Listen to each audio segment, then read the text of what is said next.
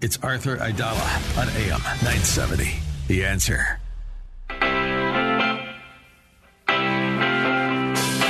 This is the Arthur Aidala Power Hour with quintessential New Yorker attorney Arthur Aidala, New York's go to lawyer. He's here to share his stories from in the courtroom and around the city, with interviews from high profile guests and everyday folks calling in to talk about everything from politics, lifestyle, health and wellness, and more. And now, your host, making the case for the city he loves, attorney Arthur Aidala.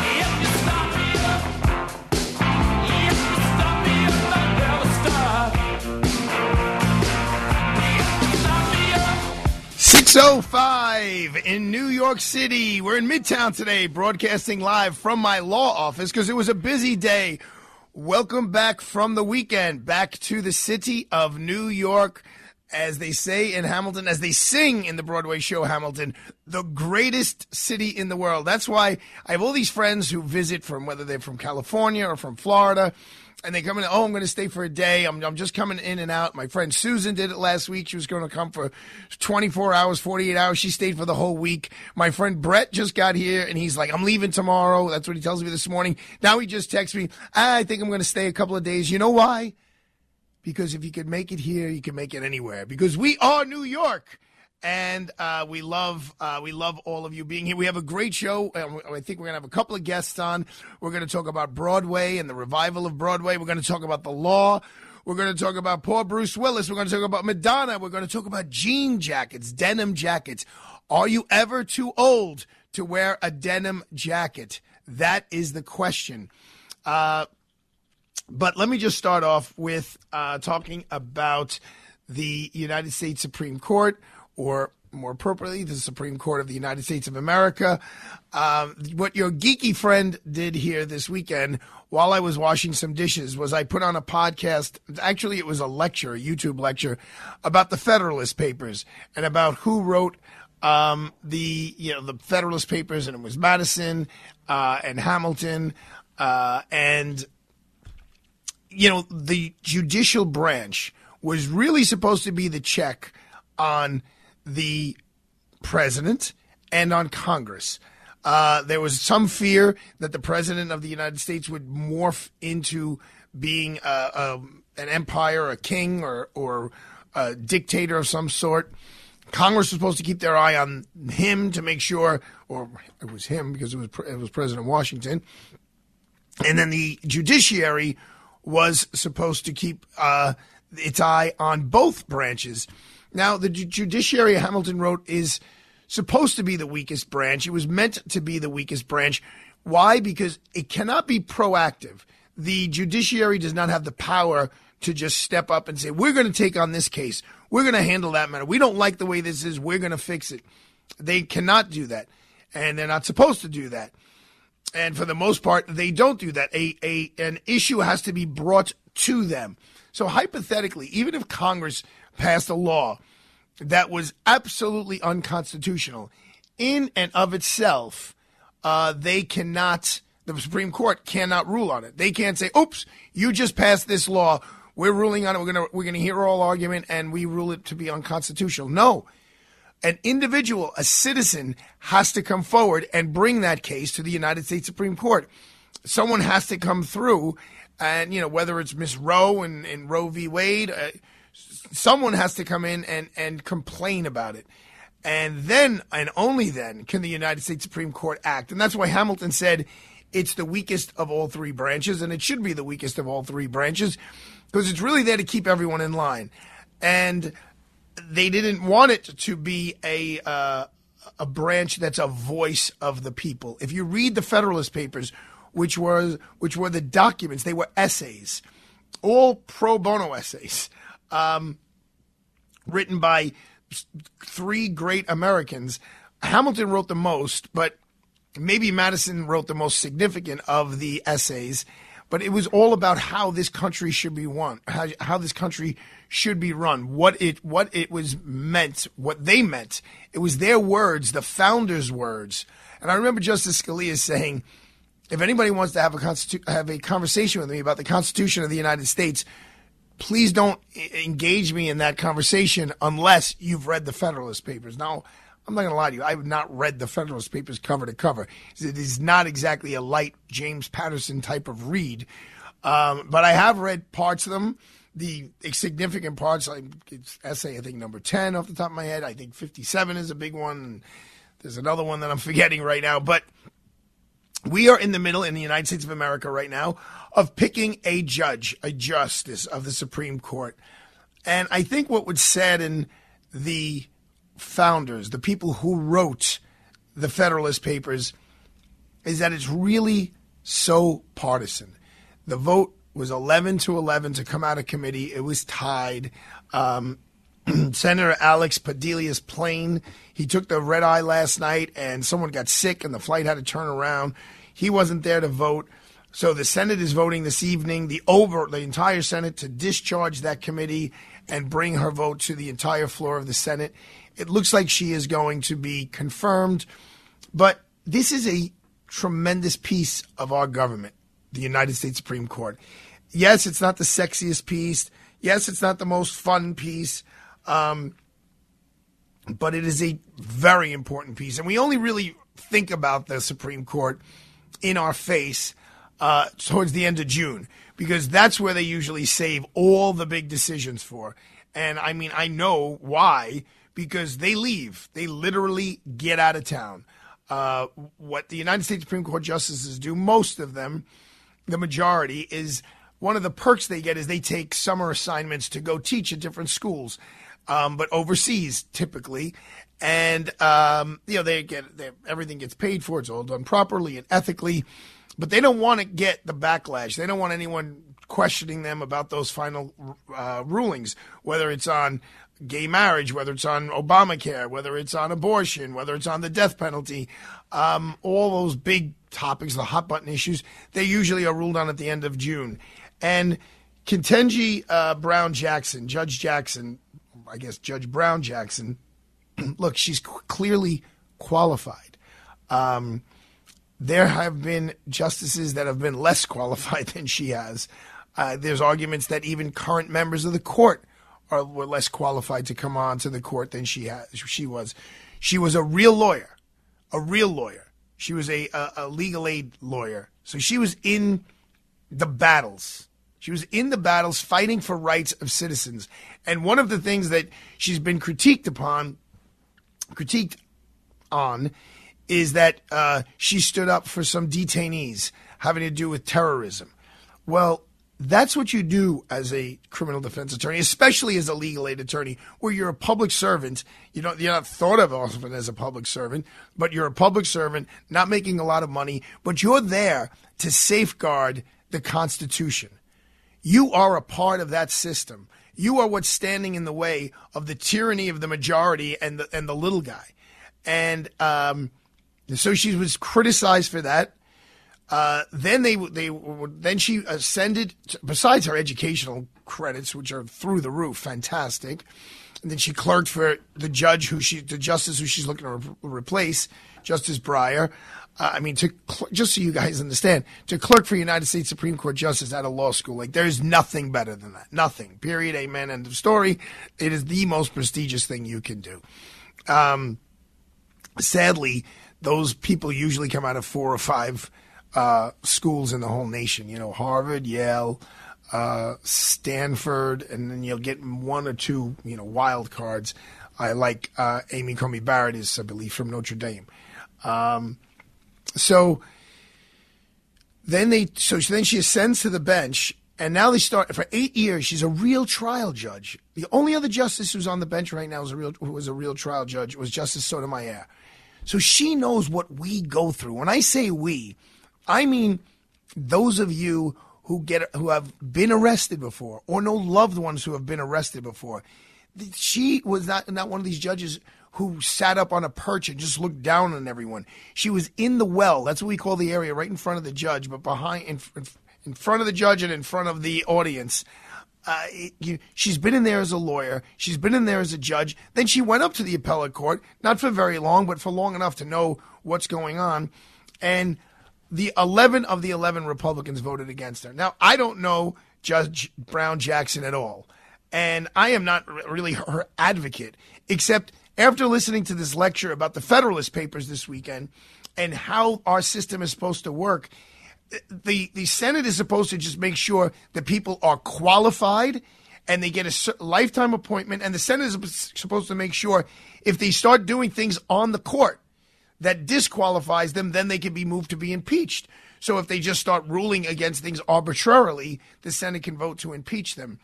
It's not supposed to be this massive, uh, you know, right down the line um, political vote. And that's it's just sad. I mean, they throw out, oh, we don't like some of her sentences. I would just love to know did every one of those senators who voted against her, who brought up the sentences she handed down, did they each read the sentencing memorandum submitted by the defense attorneys? Did they each read, uh, uh, and the probation department, by the way, which gives a recommendation to the court? Did they all read uh, the transcripts of the attorneys who argued on both sides? Did they all read the defendant's uh, statement to the court before they ruled that they, they found her uh, rulings to be, you know, unacceptable to them? I doubt it. We need to fix the system. It's a little too political.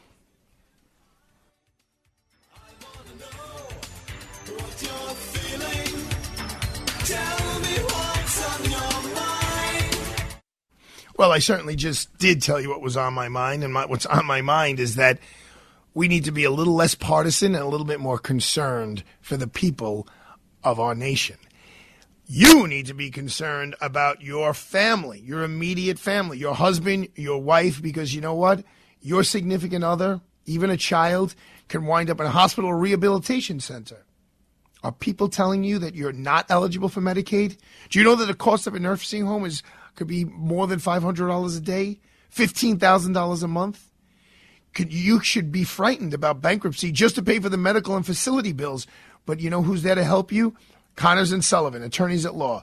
These attorneys have been doing this for years, for 40 years. They've helped hundreds and hundreds of people just like you with the same thing you're going through. They'll tell you exactly what you're eligible for and they'll also help you devise a plan to avoid such dire news. So call Connors and Sullivan for a free initial consultation with a lawyer. 718-238-6500. 718-238-6500. They have offices in Manhattan, Brooklyn, Queens, and Staten Island. It is never too late. The time to act is now. Don't wait. Call Connors and Sullivan today. 718-238-6500. That's 718-238-6500. You will be glad that you did. The Arthur Aidala Power Hour is sponsored in part by the good people at Freehold Mitsubishi in Freehold Township, New Jersey. America's been thunderstruck by the all new 2022 Mitsubishi Outlander. Get high style without the high price, plus an industry leading 10 year, 100,000 mile powertrain limited warranty. Drive one today at Freehold Mitsubishi for the best selection and outstanding customer service. Just a short ride from anywhere in the metro tri state area. Visit FreeholdMitsubishi.com or call 732 863 2788.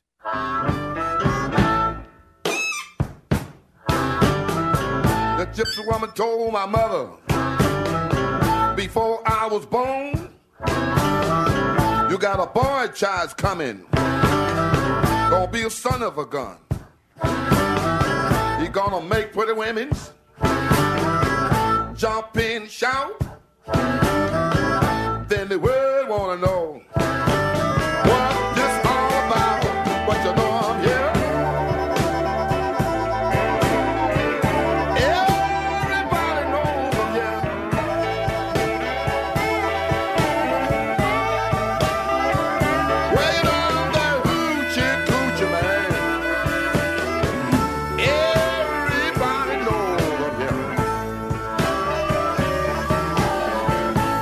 Happy birthday, Muddy Waters.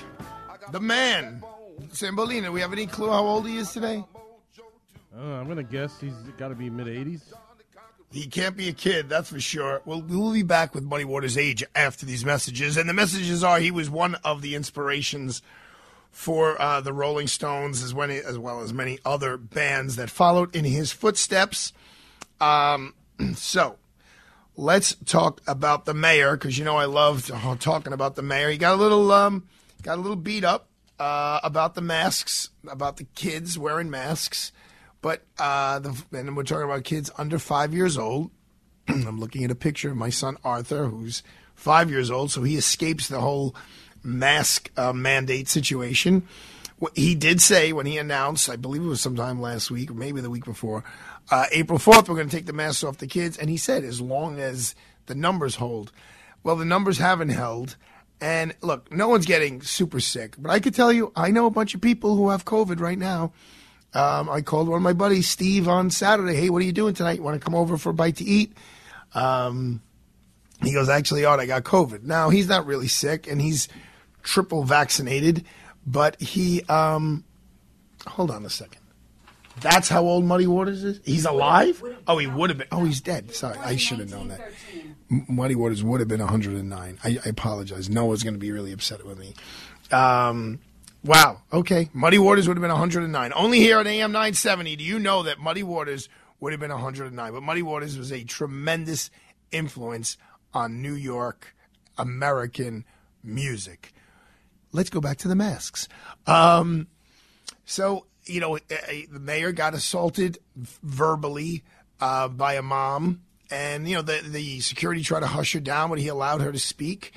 And he just said, look, you know, um, I did tell you that uh, we would take the masks off as long as uh, the numbers held, and the numbers haven't held. Matt, let's play cut number seven. My questions are what is the irreparable harm to children aged 2 to 4 taking off their masks, just as they do in Long Island, just as they do in Westchester? When will you and when will you unmask our toddlers? Thank you. Uh, as I stated, as you indicated, I made the announcement that we were looking to announce today, which is Monday, to uh, take the mask off to two to four years old. But I also stated if we see an uptick, we will come back and make the announcement of what we're going to do. We're going to pivot and shift as COVID is pivoting and shifting. There's a new variant. The numbers are increasing. We're going to move at the right pace, and that's the role I must do. That's what I stated. I'm living up to my promises. So, and then if you dig a little deeper, there's still a decent percent of at risk people who, you know, for their own reasons, have chosen not to get the vaccine. You know, uh, Dr. Lawrence Haynes was on uh, last week and he, he said it was stupid for people not to get the vaccine. Uh, I guess only time and history will tell.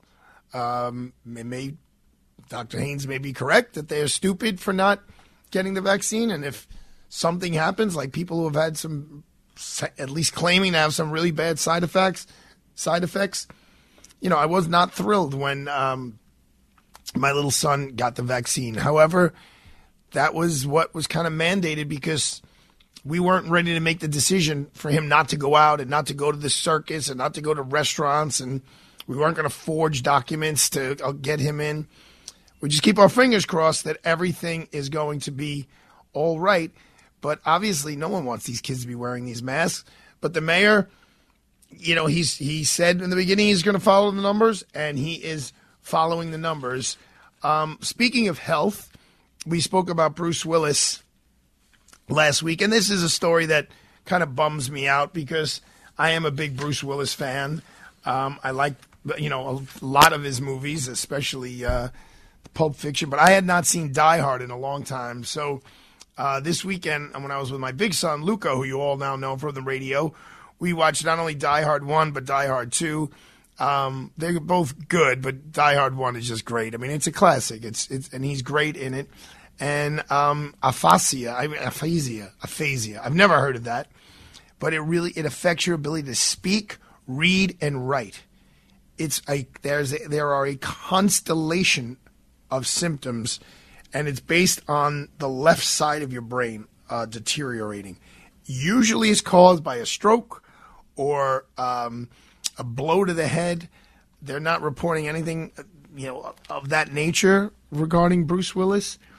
But I guess maybe the reason why I could sympathize with him is if I lost my ability to speak and read and write, you know, I'm done, right? I'm I'm no longer a lawyer. Um, if you're doing appellate law, you have to read and write. If you're doing trial law, you have to read, write, and speak. You know, it's it's a little scary, you know. I'm I'm on a mission to, from God here to live live until I'm at least 93 to be at my daughter's 40th birthday, and I'm sure Bruce Willis, uh, who has a lot to live for as well, felt the same way. And then boom, uh, no more.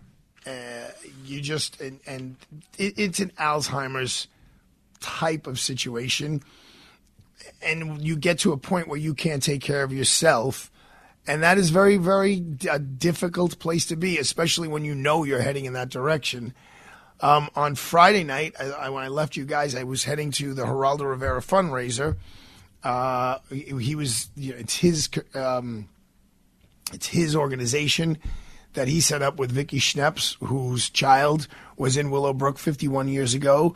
And after they broke into Willowbrook and, and showed the atrocities there, they set up this. Um, Foundation, Life's Work, uh, and Bill O'Reilly was the keynote speaker. And you know, no matter about his politics, the guy, Bill O'Reilly, is a, a fantastic uh, orator, and he knows how to he knows how to play the crowd. He knows the crowd he's in front of, and he tied it in a little bit to the founding fathers. Uh, specifically Thomas Jefferson, and he said, you know, life, liberty, and the pursuit of happiness. Where did the pursuit of happiness come from? It came from John Locke, who was in England. And they said that, you know, that is a right. It's a God given right to be able to pursue happiness, to do what you need to do to pursue happiness. And of course, at that time, that only stood for landowners and white people and, and a certain level of uh, sophistication, nobles. And if you were even a Caucasian, but you were in slavery or you were at the bottom of the barrel, you know, initially you didn't have the ability, ability to pursue happiness. And that's why this country is so great, because this was a country, the first one in humankind's existence that was founded on many people, I can't say all people, but many people, no matter your station in life, being able to pursue happiness. But people who are born with mental diseases with physical defects, um, or in Bruce Willis's case and many millions of others, develop them, and you can no longer pursue your own happiness. Now you need to rely on others to help you pursue happiness. That's what these caregivers are for, and that's what the uh, the charity event that uh, Geraldo was honored at, as well as Vicky and and Bill O'Reilly spoke it's all about ha- raising the money, raising awareness, giving it to people who know what they're doing. They have 45 group homes to help people who are either born with these disabilities, and then there are other homes for people who have developed them, like Bruce Willis. And when you see some of these people, because some of them, some of the residents were at the event at the Garden City Hotel, which was fantastic.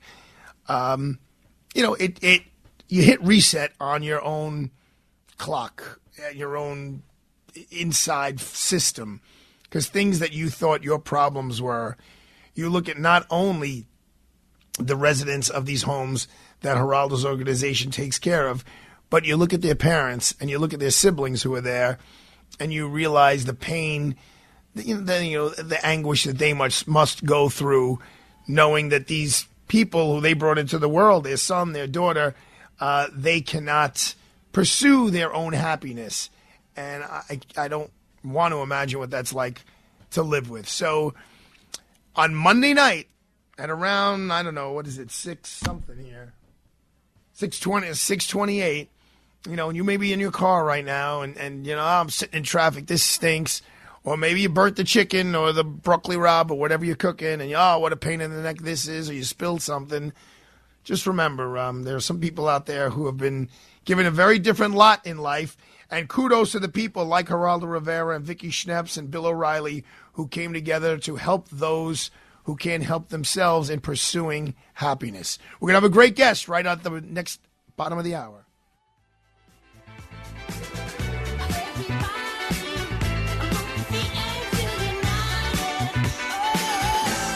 Hi, Kevin McCullough. The markets were down on Friday. Are they up today? Where will they land tonight at 7 o'clock? Hillary Kramer will break it all down with yours truly, Kevin McCullough. It is Money Night on Radio Night Live. We'll see you starting at 7 on AM 970, The Answer.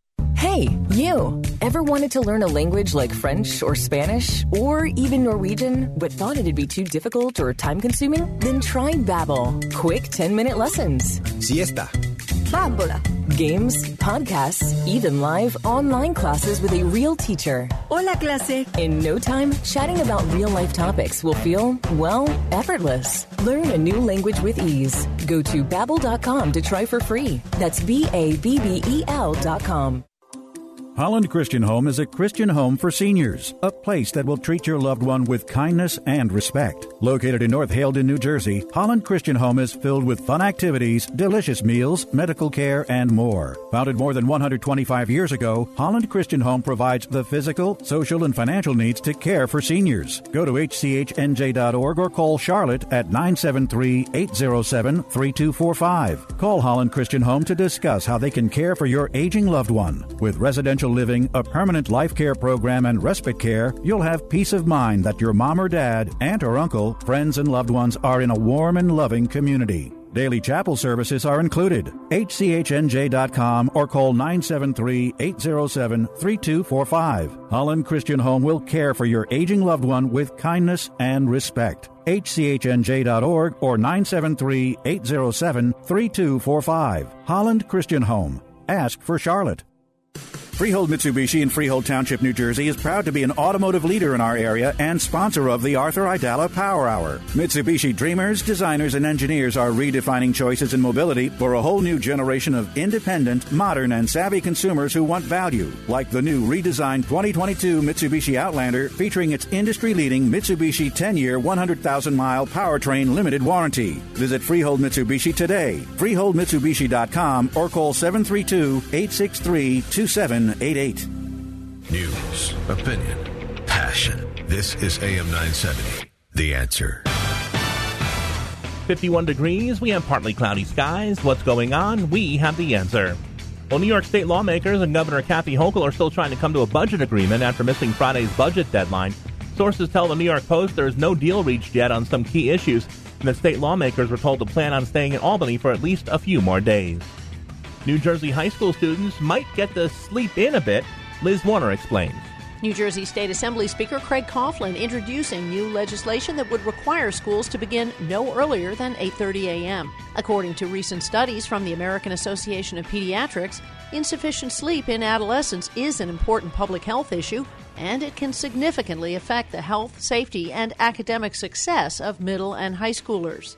Statewide start times currently vary in the Garden State, with some beginning classes at 7:30 a.m. Liz Warner, NBC News Radio, New York. One person was injured in a small plane crash outside a New Jersey home this afternoon. Jennifer Pulsoni has more. Officials say the single engine plane out of Greensboro, North Carolina went down around 1 in the afternoon, ending up on the grass between two homes on South Main Street in Manville. The incident happening not far from the Central Jersey airport where the plane was headed. One person in the plane taken to the hospital with injuries to the face. The plane brought down power lines, closing a portion of the street. The cause of the crash under investigation. Jennifer Pulsoni, NBC News Radio. Thank you, Jennifer. Taking a look at the traffic 20 to 30 minutes outbound at the Holland Tunnel, 5 to 10 on the city bound side, 20 to 30 minutes outbound at the Lincoln. Inbound, we're doing okay. And the George Washington Bridge, at least on the spin, we're doing okay in both directions. Mostly cloudy skies tonight, low 44.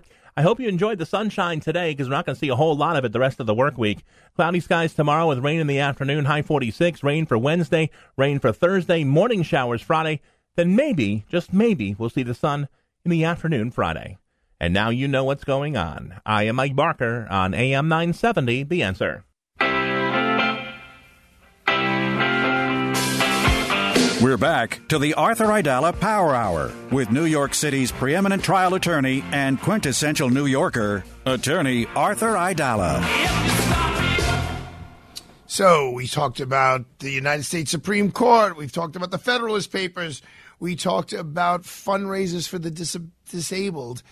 Now let's talk about Broadway, um, the Great White Way. So there was a big opening, uh, the first Broadway opening of a brand new show, not like a revival like Music Man.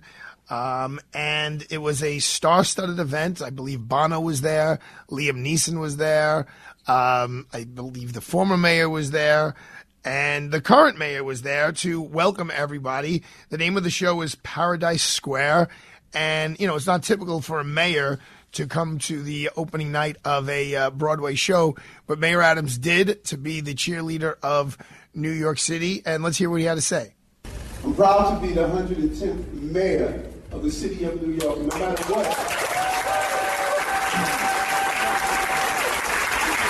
No matter what, small towns all over the globe, and small places, no matter what they think, they have to come to one realization. New York is the center of the universe. Well, we all know that I agree with that statement. New York is the center of the universe, but the um, author and creator of this Broadway show, Paradise Square, Larry Kirwan, is not exactly a New Yorker. But let's hear it from him, Mr. Kirwan. Are you are you on the line here with Arthur Aidala?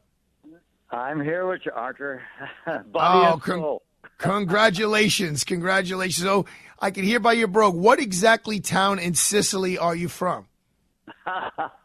Palermo. Oh, that's where I'm from. Yeah, that's the right answer. That's the right. So, what county are you from? I'm from County Wexford. It's a southeast corner. It's about 80 miles directly south of Dublin. Oh, I was going to just say that. Okay, I know, I know where we're at. Well, congratulations first and foremost, uh, having a bro- the first Broadway show open after the, you know, the horror show we just lived through for the last two years. That's a big deal. I am a Broadway guy, just so you know. Um, I am a big fan, and um, in no particular order, I'm a Les Mis, Hamilton, Rent, Phantom of the Opera kind of guy.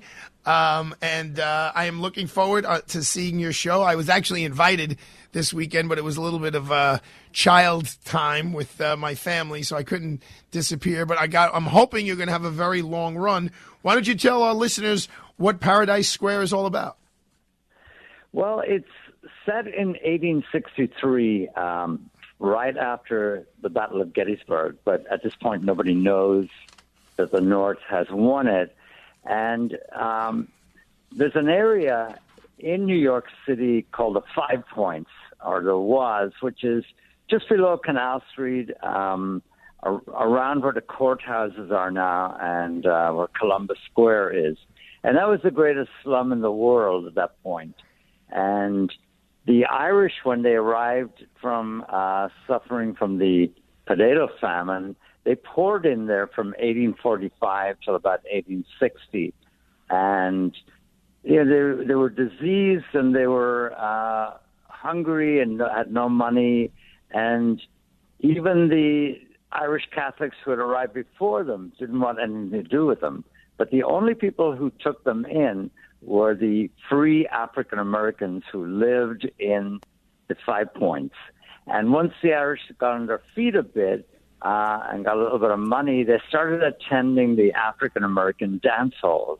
For whatever reason, African Americans ran the dance halls in the Five Points.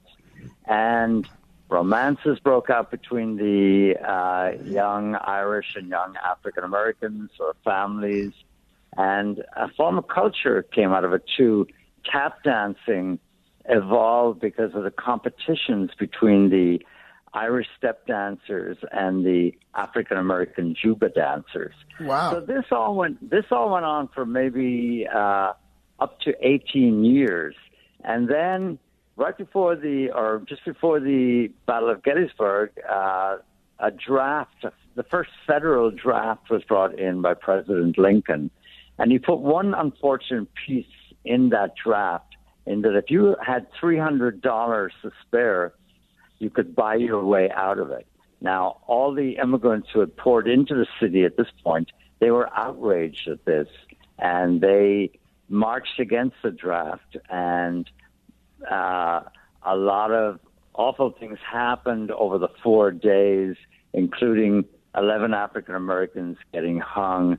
And after that, this amalgamation that had happened between the Irish and the free African Americans ended.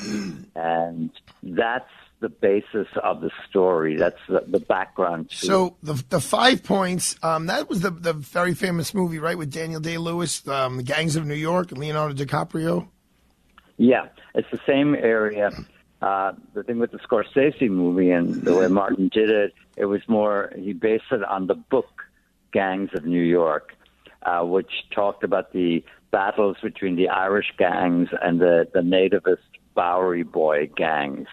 Uh, we were approaching it from the whole point of um, of race too, that African Americans had played a big part in the story of the Five Points, and we, we wanted to include that part of it.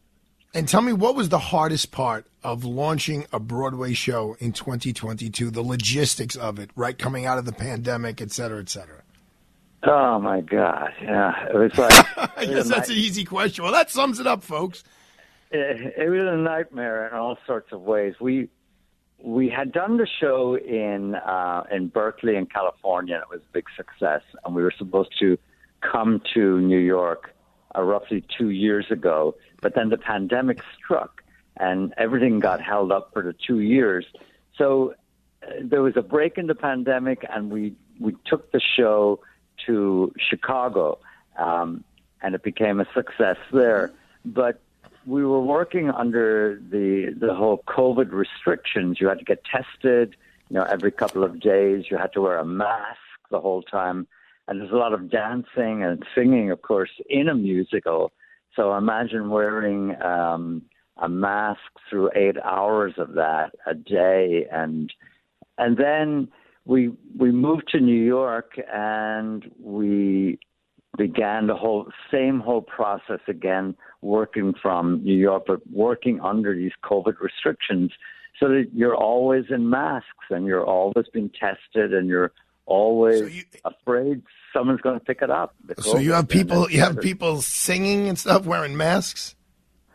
Yeah, yeah depending on their, you know, yeah, sometimes you take the, the masks down and sing that little bit, but then the more you had the mask on, the less threat there was of someone infecting the company and you know if if the covid spread within the company then you'd have to cancel at that point so, so how do how do bono how, i'm sorry how do how do bono and liam neeson wind up at the uh the the show last night well, I, I don't know. There were so many celebrities there. I didn't see them. I, I was kind of concentrating on the show myself, and uh, I was kind of I was taken by the mayor being there and seeing and hearing his message that you know we have problems in our society today, and those problems, the same problems, were in the society in 1863. So that maybe in some way this show could show a way forward. Uh, to people nowadays.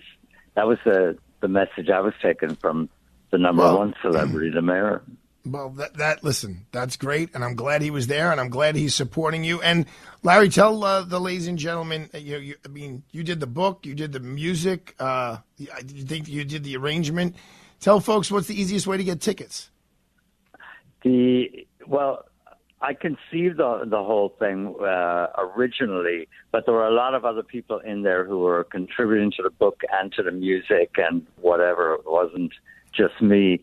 Uh, but to get tickets, just go to Paradise Square Musical, all one word, dot com. So Paradise Square Musical dot com. Or else just drop by the uh, Barrymore Theater on 47th Street between 7th and 8th and uh, pick them up at the box office.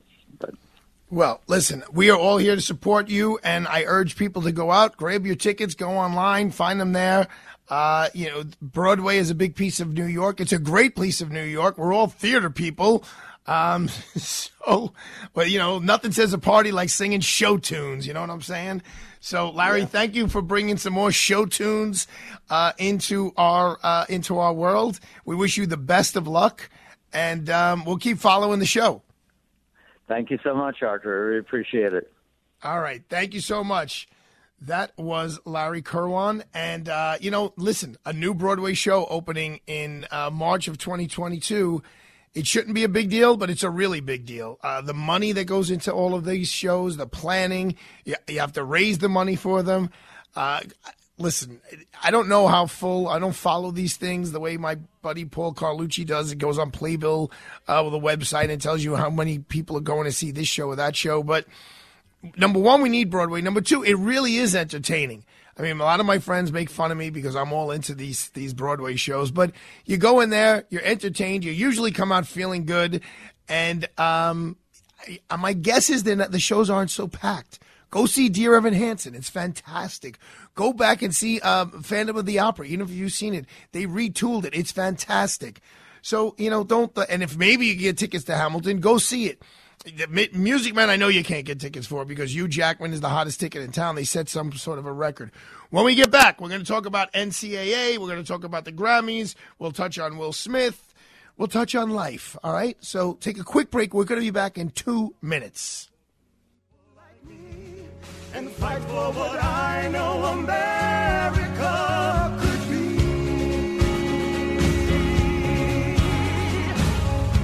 Freehold Mitsubishi in Freehold Township, New Jersey is proud to be an automotive leader in our area and sponsor of the Arthur Aidala Power Hour. Driving ambition for 40 years in the United States, Mitsubishi Motors sees the automotive industry differently. Mitsubishi challenges convention with innovative approaches in the way Mitsubishi engineers and builds their vehicles. Just look at the all-new redesigned 2022 Mitsubishi Outlander, now in stock in all trim levels and all with the flexibility of third-row seating. Visit Freehold Mitsubishi today. FreeholdMitsubishi.com or call 732 863 2788. New York City's first and only life plan community, River's Edge, will soon be built on a 32 acre campus along the Hudson River, just minutes away from Grand Central and Riverdale. River's Edge, a community for adults ages 62 and up, combines a cosmopolitan lifestyle with the security of knowing that if your health changes, your needs can be met seamlessly right where you live. You have a life plan with easy access to uninterrupted on site care at no additional cost, no matter how your needs change. River's Edge, your plan for wonderful. Call 844 55 River. That's 844 55 River or visit visit riversedge.org. Gregory Floyd, host of Reaching Out, gets answers to the tough questions from people in the know.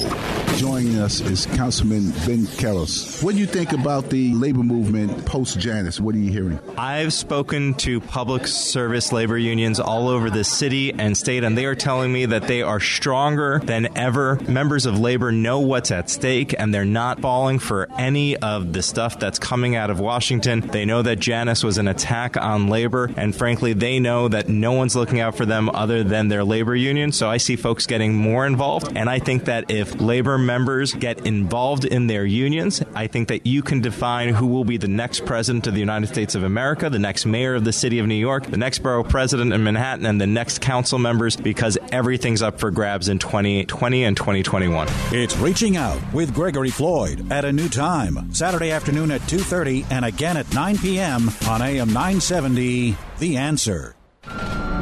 You're the one who protects the flock, and that requires an eye for detail. Because when safety and well being are on the line, it's the details that can save lives. Even when no one else is watching, you see everything. Grainger gets you, and we're here for you, and all the ones who get it done with a wide range of safety products and solutions, plus board certified safety consultants here to answer your questions. Call, clickgrainger.com, or just stop by. Grainger, for the ones who get it done. Kevin McCullough is next on AM 970. The Answer.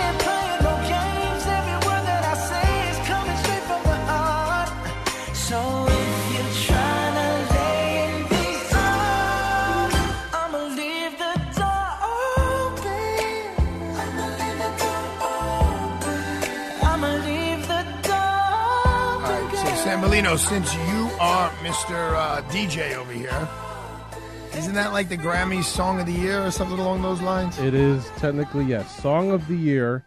It is also the best R&B performance and best R&B song.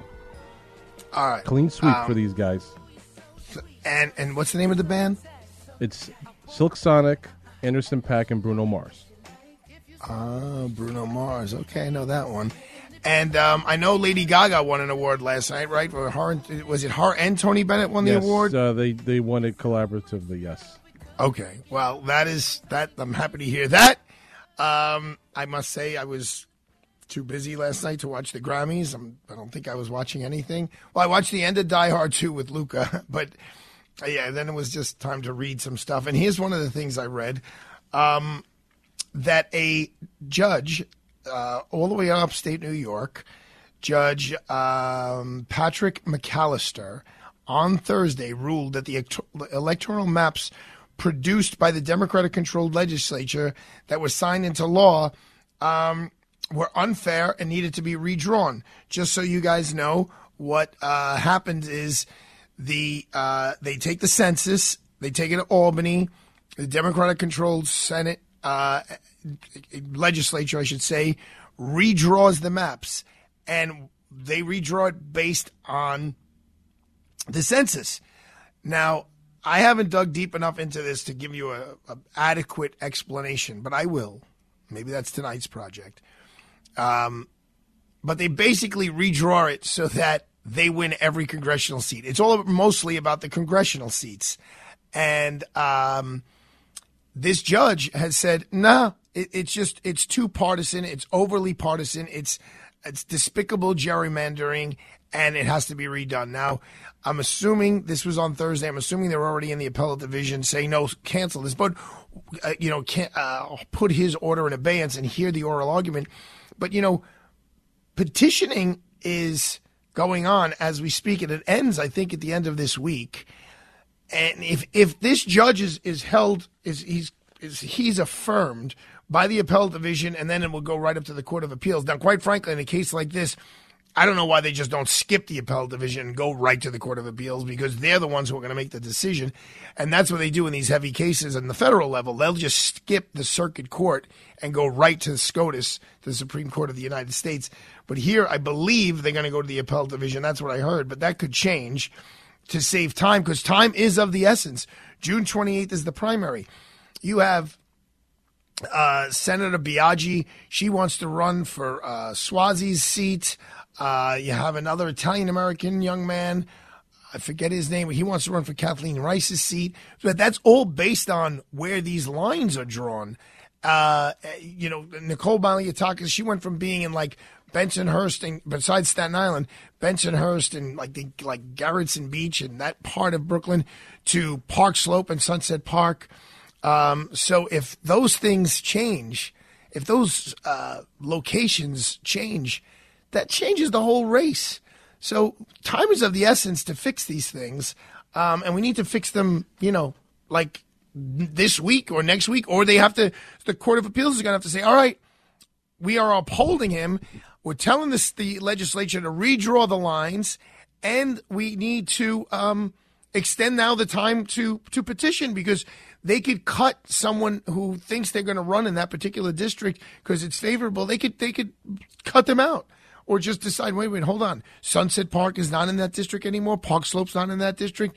Or uh, for Senator Biaggi, she may look at things if, if the if things are redrawn and be like, hold on. All of a sudden, my polling doesn't hold up. Maybe I can't win. Maybe I should just stay where I am. So, I mean, that is a very interesting case that uh, I promise you we will keep our eye on. The mayor of the city of New York, who wants everyone in Florida to come back here, he made a de- direct appeal to the LGBTU community saying, you know, they say don't say gay. They say don't gay, say gay in Florida. Well, we don't say that here in New York. So come back to New York. Come back to New York and we will welcome you with open arms. Now, the don't say gay thing, oh boy, there's not enough time, even in a full show, to address that. Um, you know, it's. Do I want uh, someone next year when Arthur starts fifth grade to start talking to him about you know sex education and and different kinds of families? No, no. I want to do that, and I want to do that when my when I determine and Marianne and I determine that Arthur is up for that conversation.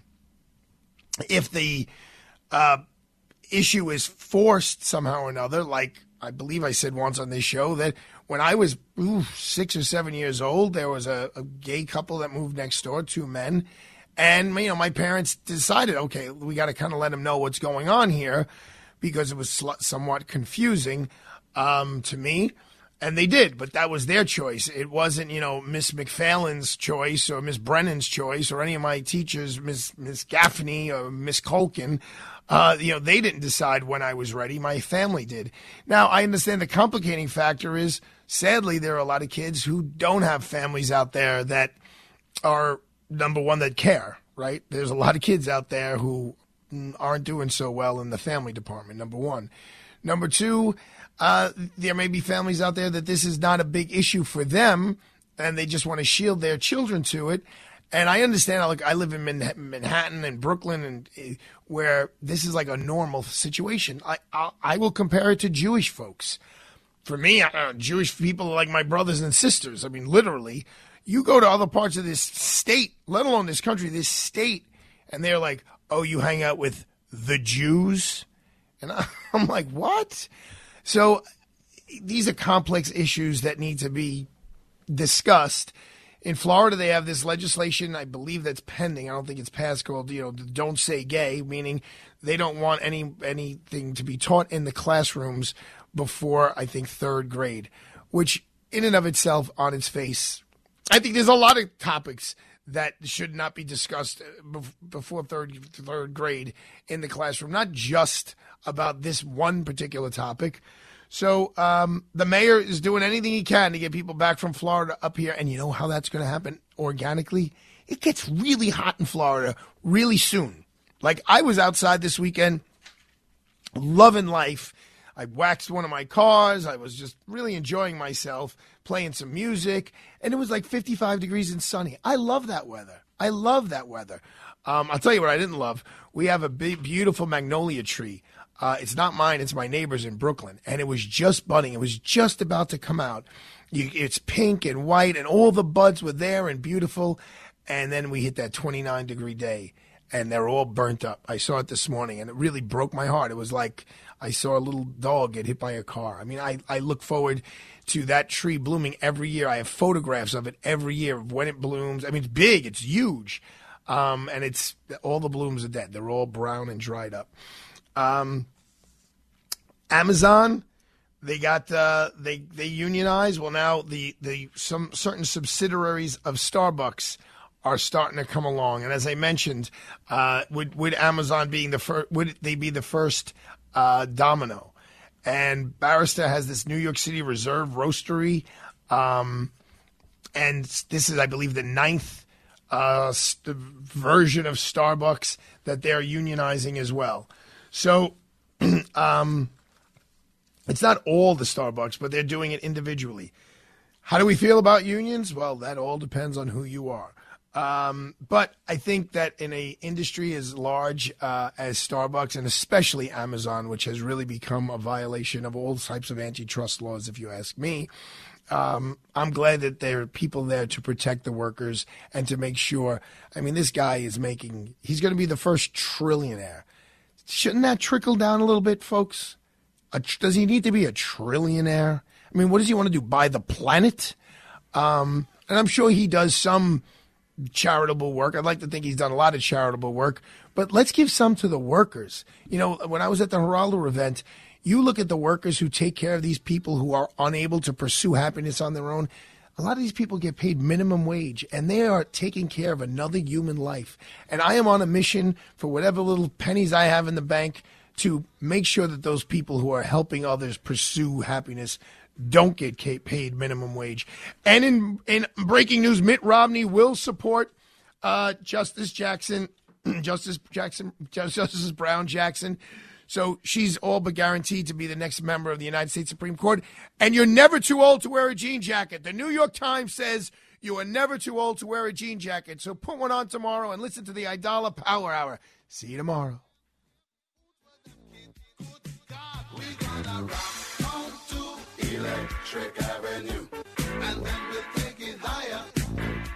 The preceding program sponsored by Freehold Mitsubishi.